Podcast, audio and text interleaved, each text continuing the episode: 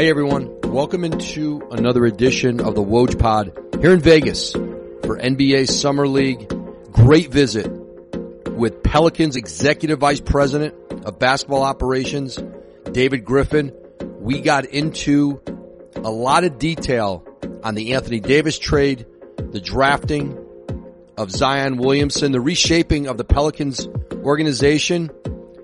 And David Griffin and I really talked a lot about the future of team building in the NBA, the way that player movement is impacted the way teams have to approach building out plans and how windows to win have shortened. Great visit with Griff. Now the quality of the podcast is not what you may be used to sound wise on the Woj pod. My fault, but we tried to parse through the audio the best we can. Our producer Andrew Hahn did a tremendous job, but my fault, but still, I think a very good pod, a great visit with David Griffin. I promise the next one will sound better. So here's my visit with New Orleans Executive Vice President of Basketball Operations, David Griffin.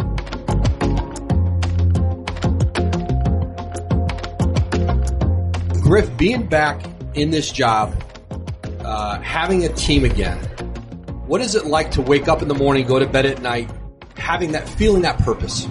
Yeah, so it's it's a wonderful feeling. But during the two years that I was away from a team and, and doing television, you know, you fall in love with the game of basketball again. You you fall in love with the sport itself. When every night you go to bed, it's that result that you're fixated on, or the next coming result. You really become very myopic, and you lose sight of the human being you really want to be. I talked to Sam Presti about this a lot when I was doing television, and you know, I think there should be a forced uh, sabbatical every seven to ten years for front office executives because it really does give you the ability to see things differently, to come at things with fresh eyes, and it's certainly been beneficial to me this time around.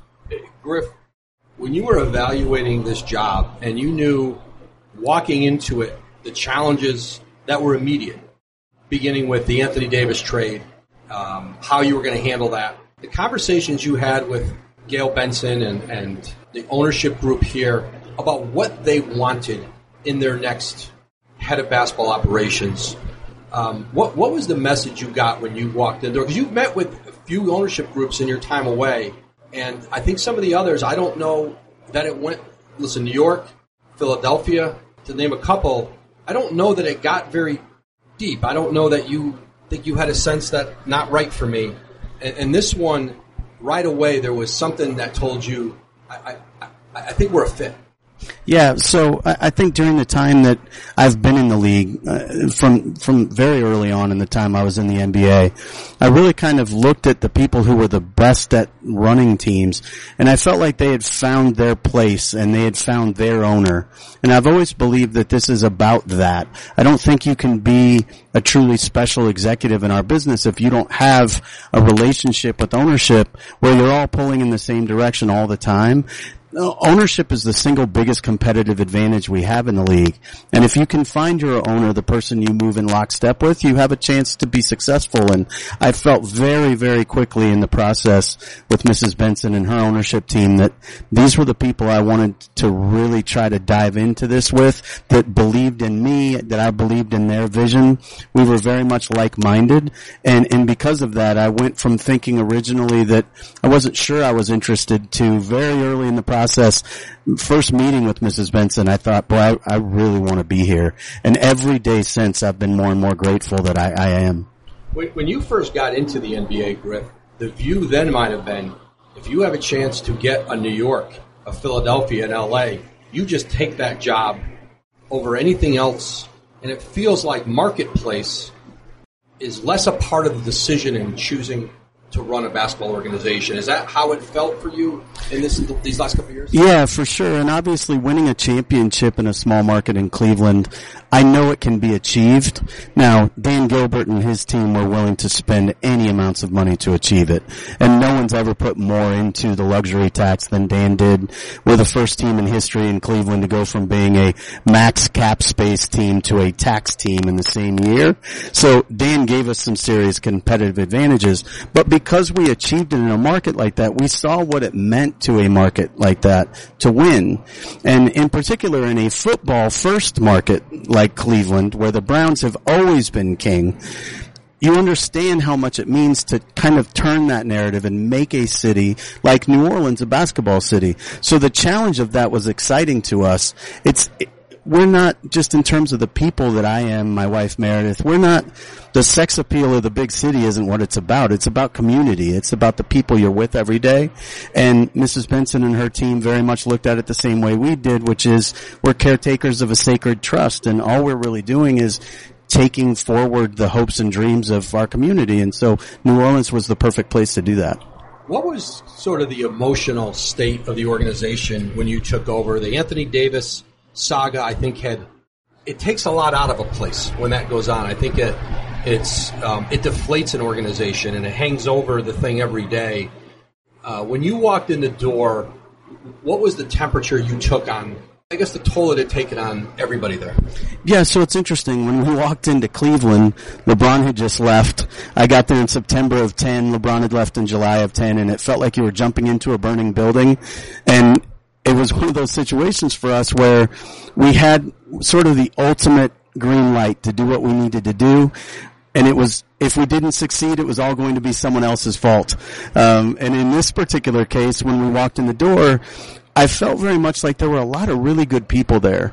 And it just hadn't, for whatever reason, all come together. And I think Mrs. Benson by her own admission, had just gotten the opportunity to really invest in the process.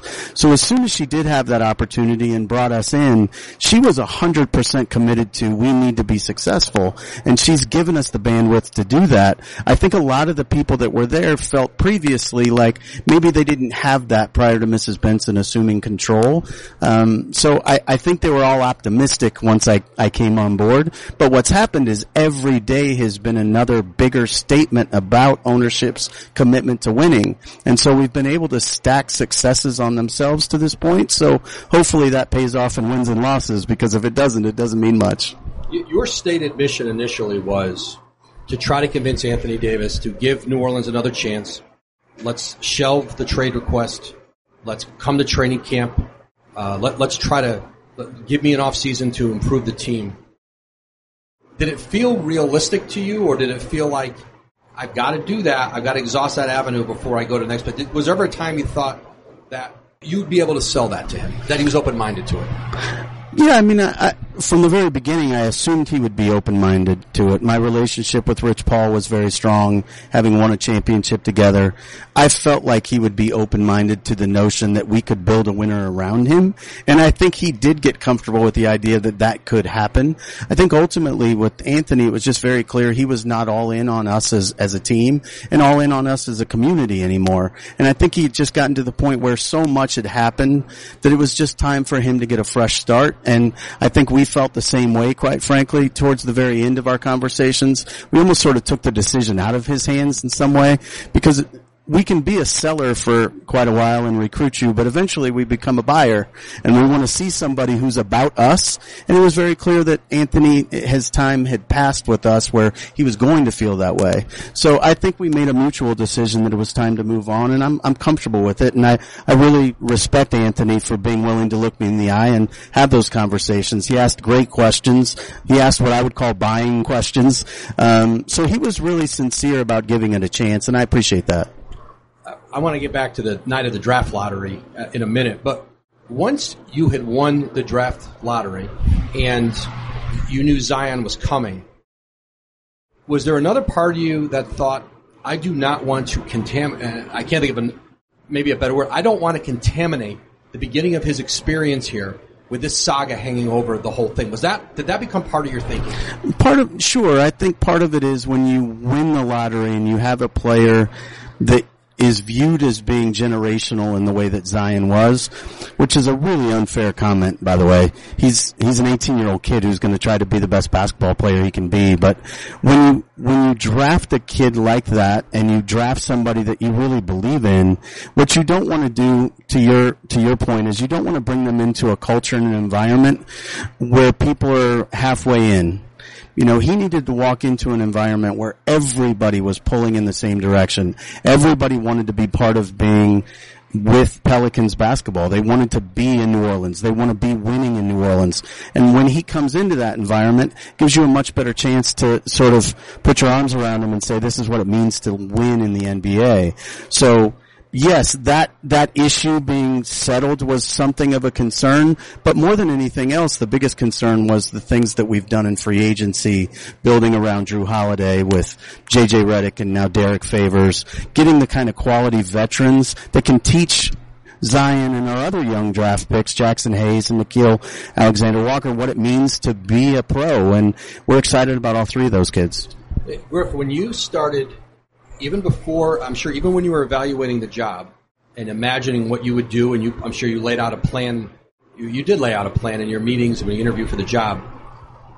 You've got a blueprint in your mind of what an Anthony Davis trade would look like, based on history, based on the leverage of the moment with the Lakers. How did you piece together in your mind what this is supposed to look like for a player of his caliber? And then, of course, it's always about timing and circumstance too.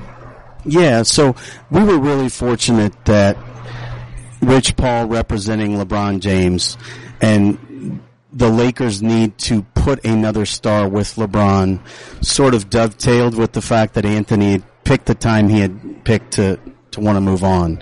And there was really only one destination where they were confident he would sign. So we knew that if if he was going to get dealt to a place that didn't have that level of confidence, the precedents that we would be looking at could potentially be more like the Kawhi Leonard deal when he went to Toronto or more like the Oklahoma City deal when he went from Indiana to Oklahoma City. That would have been our reality, but because we were in a situation where he was willing to re-sign in LA, we had our sights set a little higher, and we were fortunate that it all came together in the way that it did. That there was enough leverage from other teams to really kind of continue down that path. Uh, Rob Pelinka was incredibly uh, forthright throughout the process, and I think dealt with us in a very fair way. So we're grateful with the way it came about. I think in the perfect world, in Boston, if, if you know hypothetically, if Kyrie Irving was coming back and Anthony would have been part of their future, there might have been a, a whole different uh, bidding scenario. Um, did the market? I'm gonna say the again. You got out of really couldn't have gotten much more from the Lakers than you did. But did it become clearer once Boston? Boston was maybe not in the position to go as far in as they might have been if if they thought they were bringing in Anthony Davis to keep Kyrie Irving. Did that change how negotiations looked?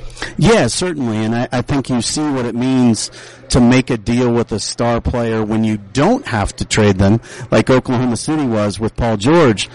That trade that the Clippers made, they gave up far more for Paul George than what they would have given up for just Paul George. They gave up what they give up to have Kawhi and Paul George. Yeah, and no question. And so that's what that trade represents. So Sam Presti did a marvelous job of leveraging that, but he wasn't in a situation where he had to trade the player.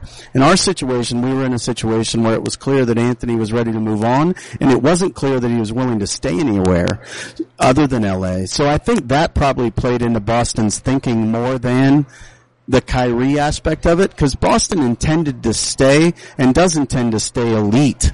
They wanted to compete at the highest level. I think the risk factor of him not staying put the trade conversations more in the space of those other deals we talked about. Hey, Griff, the, is what happened in LA with both LA teams and the price that each paid uh, to get uh, one to get Anthony Davis and then the other to get Paul George and to secure Kawhi Leonard is that a reflection of very unique circumstances with unique players? Spoke to the desperation of those teams to get those deals done, or does it reflect the way the NBA may start looking, where windows seem to be shorter, and you're going to see people maybe make more aggressive all-in deals? Like, can you separate those two out from each other?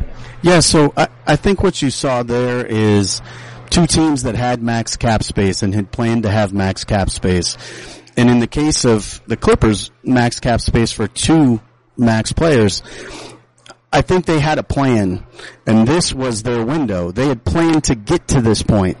And if you look at the free agent names that are coming down the pike, if you had not struck now and you were a team that had played for max cap space for this particular year, it was going to be very, very difficult to figure out how to connect the dots to a championship caliber team. So it was a unique set of circumstances in terms of timing, the marketplace, the caliber of players that were in it, and the fact that these teams had sacrificed as much of their previous season as they had to get to that point. Certainly in the case of the Lakers, that's true. So I, I think it was a really unique kind of confluence of events, but what I think we take from it, and people I, were talking about it before and not necessarily, I think, understanding exactly what it means, you're going to have to be prepared to pivot pretty quickly in the NBA now. Winning isn't enough. Kawhi Leonard just won a championship with a team that has a magnificent culture in a phenomenal market. And that wasn't enough. There was something else he wanted. So you're going to need to be in a position as a franchise to pivot quickly.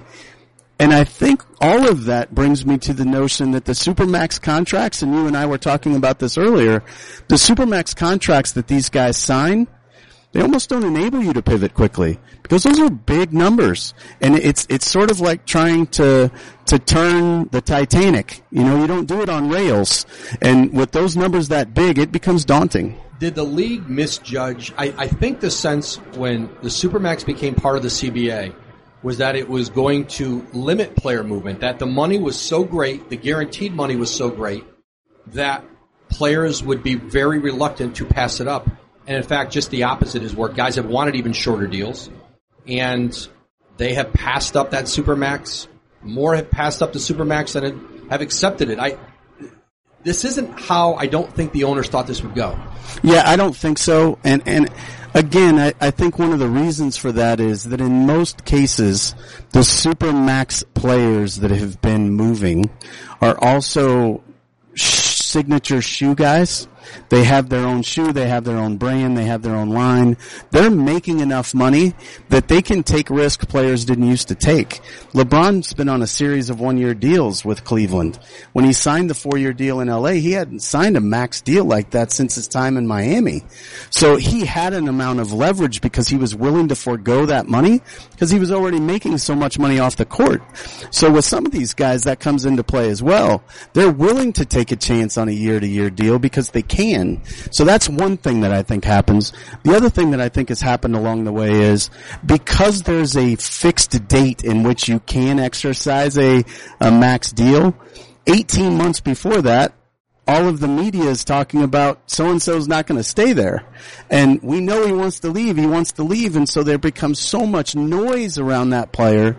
Then in the absence of this fixed timeline would never happen. So it's a fascinating thing uh, you, you, said it, that the pressure on organizations now to pivot and to, let, let's say you don't win the lottery. Let's say you get the fifth or sixth pick, wherever you are, is how you would have approached the rebuild or the reshaping of this organization. Would you have been out in free agency if, if you didn't have Zion or maybe the number two pick? Maybe you would have looked at, you would have valued the number two pick that way too there was there was great interest in Jrue Holiday. I mean, there wasn't a contender in the league who I don't think called you to try to get a Jrue, and I think made just pretty good offers. If you don't get one or two or one, are, are you out in free agency with JJ Redick? Are you bringing in Derrick Favors? Would, would it be that dramatic of a difference? I don't think it would be that dramatic of a difference in terms of what we would have tried to achieve. It probably would have been a pretty dramatic difference in terms of our ability to get it done. I, I think the winning the lottery was one of the first of many sort of loud, noisy statements that this is not the Pelicans you once knew. Uh, Mrs. Benson's investment in staffing with Trajan Langdon and Swin Cash and myself and Aaron Nelson and what we're doing to the practice facility were, were all things that stacked on top of that lottery news that made it so that free agents looked at our situation differently than they would have in the absence of winning the lottery maybe. It didn't really change our thought process. It just maybe accelerated the timeline. Night of the draft lottery, you and I are standing by the, the TV podium we have, and you, you looked me in the eye and you said, we're going to win this. We're going to win this tonight. And I said, well, okay. I guess, you know, but we, but we had to know based on the leveling of the odds none of us should have been surprised at the way it all fell out. That's what this was designed to do, which was to discourage um, tanking, and, and that's what happened. But that night, I, I you, you said it to me before we went out. Sometimes people are talking and talk, but you really, looking back, I really felt you believed it because like there was a momentum to what was going on there, and there was a momentum to what was going on with your organization, and and you you convinced me that it might happen when the numbers said, well, probably not, but but it did. Yeah, you know it was funny. From the day I took over, I told Alvin Gentry we're going to win the lottery, and that came from a belief in something that Jeff Cohen, one of the owners in Cleveland when I was there, who's now no longer with Dan's group. Jeff Cohen won three lotteries in four years, uh, representing the team in the back room. And before every one of them, he would say, if you can see it, you can believe it. You just have to see it. And so we really very intently visualized winning and we started to connect to that energy and that feeling. So Alvin and I both walked in there that day. We were on fire with belief that this was going to happen. And it really was something from a, I suppose, speaking it into existence thing, but it was genuinely, and right now I can, I get goosebumps thinking about this. You can really change your vision of yourself and your circumstance simply by believing in it. And that's what happened. We were really fortunate, obviously. It's dumb luck, but to some degree you, you have to generate the energy that allows for that. Uh, that night after the draft lottery, you meet privately with Zion Williamson with his family. What was that conversation like that night? Yeah, it was really a special moment actually. Um, Alvin and I got to meet with him uh, 9.30 that night, the league had arranged that whoever won the lottery spent time with him. And we were with Zion by himself for about 20 minutes.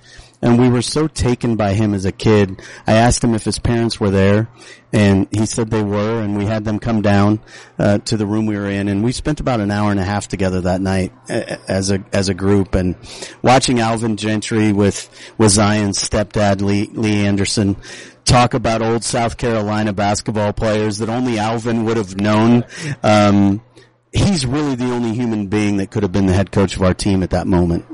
And I, I, sort of removed myself from it watching Zion and his stepfather and Alvin talk about basketball and had just an overwhelming sense of gratitude that this human being was going to join our family. The player himself, he's going to grow and evolve over time and hopefully he turns out to be a very, very good player. You hope he's a great player someday. But he's dedicated to his own greatness and watching them interact with each other and understanding how he was raised to view himself as just a part of a team was really a special moment. Your responsibility now, you, you started it already here, you've done it all along, to try to, now it's your, like, the season tickets sales are great, and you're not giving back one of those for, for being able to draft Zion Williamson. But in this day and age, when there's a phenomenon, and he is a phenomenon, and he's been that, unlike anything we've seen in college basketball in however long, college basketball doesn't create that anymore, and, and he created that with, with at Duke. But to start, you know what comes with this. You've been around it with LeBron on a different level where every day, every movement, summer league, he banged his knee. I mean, there are a million guys in summer league banging their knee and going to sit. But with him, it is something much bigger. And every single day, that's what the coverage will be like. What is your responsibility as an organization? He is still a teenager. I, I think in these situations, you want to alleviate as much pressure. There's enough from the outside. Like, as an organization now, top to bottom, what's the responsibility to help him manage all that's coming for him at this age? Well, I think for starters, it's to hold him accountable in the same way you would any other teammate. You know, he's he's he's going to be a part of the team, and he's going to be treated as such. I, I don't think we look at this as this is about Zion because Zion doesn't look at it that way. Zion recognizes this is about the Pelicans and he just wants to be as accretive to the group as he can. He's, he's just a native winner. And so it won't be, it won't be about him and it won't be about his star. It'll be about what we can achieve together because that's what he thinks all the time. So what we have to do is do a, a much better job as an organization, certainly than we did in Cleveland anyway, of, of sort of isolating the outside noise and, and build our family in such a way that we can really be open with one another and very direct with one another about what expectations are because that's how his family has raised Zion. And I, I feel like it's going to be a very natural fit, but certainly a lot of the things we learned along the way with LeBron and Kevin Love and Kyrie and all of the nonsense that came around having a team of that magnitude, that will help us as we move forward for sure. That environment in Cleveland and, and wanting to have something listen, it was an environment I think you I don't know if you'd agree with this where it seemed like at times people were always getting pitted against other people. Blame was you know, there was everyone passing blame or grabbing for credit and and that was part of the the, the struggle there. Was it unavoidable in Cleveland? Was it set up? Was there no way to get around it? Or do you look back and said, Boy, I wish we could have done that and and I learned this and like how do you look back at it and, and evaluate where you won a championship? So in the end, it worked. Like in the end, it worked because you won. But was there a smoother road to it? We won a championship, and it wasn't terribly enjoyable to go through the process heading up into heading up to that because there were so many things that mattered more than the we of our team. Culturally, we were individuals and we were trying to gel individuals rather than raising a family from the beginning. And it's because when LeBron's on a series of one year deals, you have to view what you're doing as win that championship. It's, you view it more as a sprint than you do the holistic approach that you can take when you start from the beginning. So in New Orleans, we, have been able to start from the beginning and to so sort of grow this in a mindful, sustainable way when LeBron lands on Cleveland again and the expectation is you better win a championship now, the game changed so radically that it wasn't really possible to do a lot of the things you would have liked to have done because you didn't learn how to win together. It was, okay, none of these kids have ever won, but now we have to win a championship it just wasn't organic. It wasn't real. What what it was was a way to to apply the trade of team building. We feel like we did an exceptional job of finding fit. So that will help us moving forward. But that experience is so unlike anything I ever hope to have again from a team building standpoint because it wasn't organic in any way, shape, or form. It was just zero to a hundred and you better win. Right. Right. And and the, the, the model, the way in which you brought in players then is not anything you'd probably ever be able to do before. It was trade a couple picks to create space. I'm trying to think like like the Varejao deal, right? Mm-hmm. Things because you had an owner that was willing to go deep in luxury tax, you could do things that almost you weren't going to replicate anywhere else. You you didn't go in in your interview and sit in New Orleans and say, "Hey, Cleveland." Like I won a championship. That's the model for how to do it. No, your model was going to be completely different. But but I guess you'd rather learn the lessons in victory than in defeat. Yeah, no question. Them, you learn them in victory, right? Yeah, no question. And and again, it it wasn't it wasn't a process that you would ever hope to replicate because the circumstances couldn't ever exist again in the way they did. Again, LeBron's on one year deals. He's come from a championship environment. Our players had to that point been in the lottery several years in a row. And we had not organically learned to play for each other. Golden State had a nucleus together in Clay, Steph, and Draymond that went through battles together. They lost together. They started to really bond in losing together. And then they were able to figure out how to win together. And they cherished that journey a little bit differently than our guys did. Our guys were told, you've never been good enough. Here's LeBron, be good enough now. That's what the outside world said to them. That's a horrific way to raise young players in the NBA NBA, and there's not a lot you can do about it when someone of the magnitude of LeBron is there, because if you took him off of any team, and this was proven when he went to the Lakers, you take him off any team that goes to the finals, you put him on the next one, the expectation is if he doesn't go to the finals, it was a failure. And it's not going to be his failure. It'll be the failure of the franchise. And so it was a difficult thing to go through for sure. You imagine your whole career, what it's going to be like to win a championship, what it's going to feel like. What, is it what you imagined it would be? Was it elation or was it relief?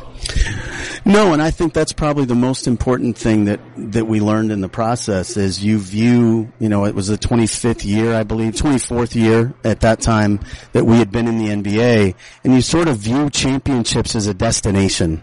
You know, if we could just achieve this, we will have, we will have reached the pinnacle. And the reality is, championships are not a destination; they're a state of mind. It's a, it's building a championship organization, and I think there are a lot of organizations that are incredibly well run that have not been fortunate enough to win a title. The teams that won the title weren't better run; they just had a better set of circumstances from which to apply their craft. And I think when you look at the teams that are doing a really good job in our league, and there's more and more of them all the time, it's a much more competitive environment from a front office standpoint. We're all learning from each other, but sure, if you could choose win a championship, that's great. But what you want to learn while you're building towards a championship is how to create that culture and that environment that feeds itself in a sustainable way, like San Antonio has, like the New England Patriots have, like the New Orleans Saints have. You, you want to be a culture like that. And championships, and I'm, I feel really blessed to have gotten to learn this, they're not a destination. They're just sort of the residue of being successful you know that term, the, the term of culture and how you implement it. It always, in the end, feels like it comes from who your best player is. Golden State's culture was Steph Curry and Klay Thompson.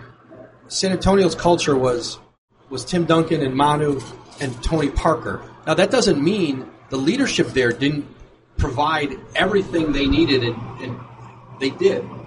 But in the end, in New Orleans, if it, it's it's Zion Williamson and, and, and the players you drafted, and you bring in a JJ Redick, who you know, like, there's not a team in the league who doesn't want JJ Redick with their group. Um, like, in the end, is, are the players going to dictate it in the end? Is that is that what happens? Oh, yeah, for sure. And I, I think in our circumstance, you know, Jrue Holiday is going to dictate a, a great deal of it. Um, you know, when we brought Steve Nash back to Phoenix and gave him a $66 million deal at the time. Everybody said we were crazy and they would never live up to that number, etc. And he ended up being two-time MVP because the team was built to really maximize all of his gifts. We, we put the right pieces around him. Systematically, the right pieces were around him. We feel like Jrue Holiday can take a jump similar to that if the right pieces are around him. And culturally, we're going to be very reflective of who Jrue is. Jrue is all about winning. He's a two-way player that will sacrifice whatever it takes to be successful. As a human being, he's about as good as I've ever been with in the league. I, I love his family. Lauren's a special, special person herself. You, you really feel like you're going to want to grow with these people over time and that our family and his family are, are, are, going to blend into one. And, and we hope that because of the presence of a Jrue Holiday, because of the presence of a JJ Redick and a Derrick Favors, E'Twaun Moore, really cal- high caliber veteran human beings that then the young kids that we're sprinkling in will learn how to do this the right way. And a la the Spurs when they had those three guys teaching the next generation what it means to play Spurs basketball.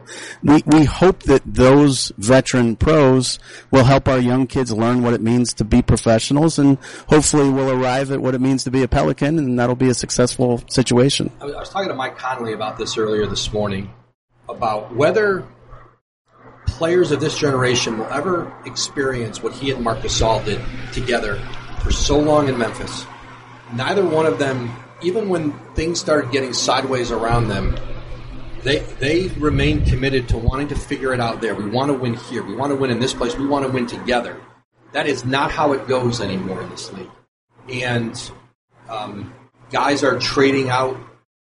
I mean, they're just trading each other out. Um, after very short windows. Paul George was two seasons and, and was out again, and is going to go play with Kawhi with the Clippers. Um, is that going to be the hardest thing? Cause, and it's not. This is relative to our culture. This is relative to our society. Like it is. Like we put off climate change. We put off all these things to have what we want in the now, in, in this moment. And um, is that maybe the biggest obstacle for running an organization now?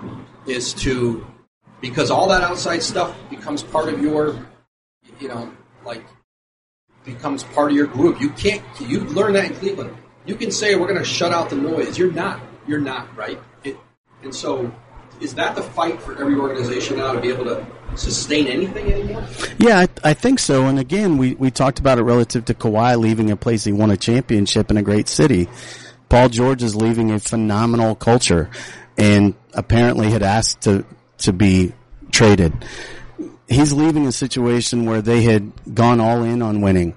Ownership had put as much money into the process as they could. And it still wasn't enough. And I love what you said about this. Our players are part of the same overarching culture we all are, right? As a society right now, there's a lot more me orientation. There's a lot more instant gratification and our players are going to be no different. So my wife and I never had kids and we really would have liked to have had kids, but because we haven't, I can't quite put this in terms of being a parent.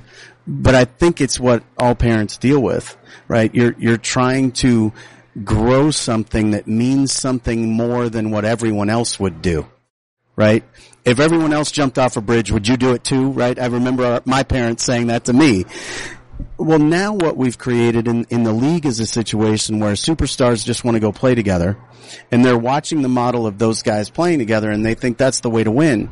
And Mike Conley and Marc Gasol were the two guys who were saying, no, no, no, no, no. We're going to do this here because we believe in one another. To some degree, I think that's what Golden State did, winning before KD got there, right? They won 73 games without the guy. They won a championship without the guy because they had a nucleus and a substantive, there's there, there. It matters if you're a warrior. That's what we hope to create in New Orleans. And if we get to the point where people decide they would be happier expressing their greatness elsewhere, then it is. And, and we can't hold resentment for that. All we can do is create the best possible environment we can and give ourselves better odds at creating the type of energy that people want to stay part of. Do, do you think there's anything more to read into the fact that, that listen, two, probably, you know, however we want to rate them, uh, Kevin Durant, Kawhi Leonard, two of the best three players in the world, the best two, however we want to do it, decided we don't want to be part of a three. We want to be part of a two. We don't want a super team. Kevin didn't want to remain with one. Kawhi in the end didn't want to go build one. And I had an executive who was in the middle of all this, chasing all these guys, um, a few weeks ago say to me, I think we've seen the end, that Durant is showing us the end of the super team because the third guy in these things, that, that nobody wants to be the third guy anymore, and that there's diminished, there's just a diminished status, diminished numbers, all of it, and that we're gonna we're gonna start seeing this head back to the twos. Do you was this just dumb luck of two individual decisions, or do you think like maybe nobody wants to be the third guy anymore. The, the, the, the A plus guys don't want to do that. I think to some degree that's true, but I, I also think it's, you know, when the super team was put together in Miami, Dwyane Wade was clearly an A plus guy and it was his team. LeBron was clearly an A plus guy. Chris Bosh was not a guy that was viewed as carrying a franchise by himself. He was the guy who was going to learn how to win in Miami.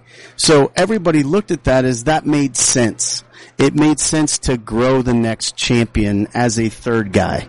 And I think what you're seeing is you can't take three of the top five players in the world and stick them together and let them like that. But you might be able to put two of the top five players in the world and 10th or 15th on that team, right? So I, I think that's possible, but I don't think anybody who's a signature shoe guy wants to be part of, you know, being viewed as the third wheel. I, I think it's just a matter of how you build your team. You know, Toronto won a championship. Siakam was probably as good throughout that whole period of time as anybody was. So if Siakam changes hands, is he part of building a, a, a super team? Like this all becomes about media perception and it all becomes that perception's greater than reality.